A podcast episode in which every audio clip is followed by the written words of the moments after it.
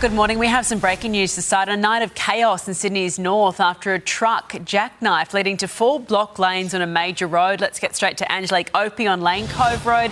Angelique, the weather has wreaked havoc across the city, hasn't it?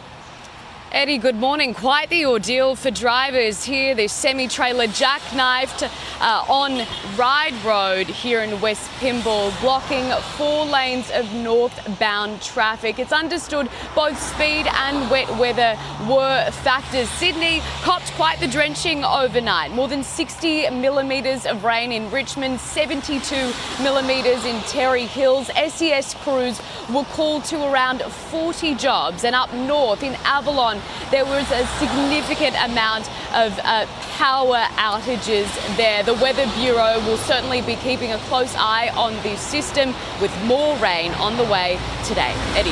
Thank you, Angelique.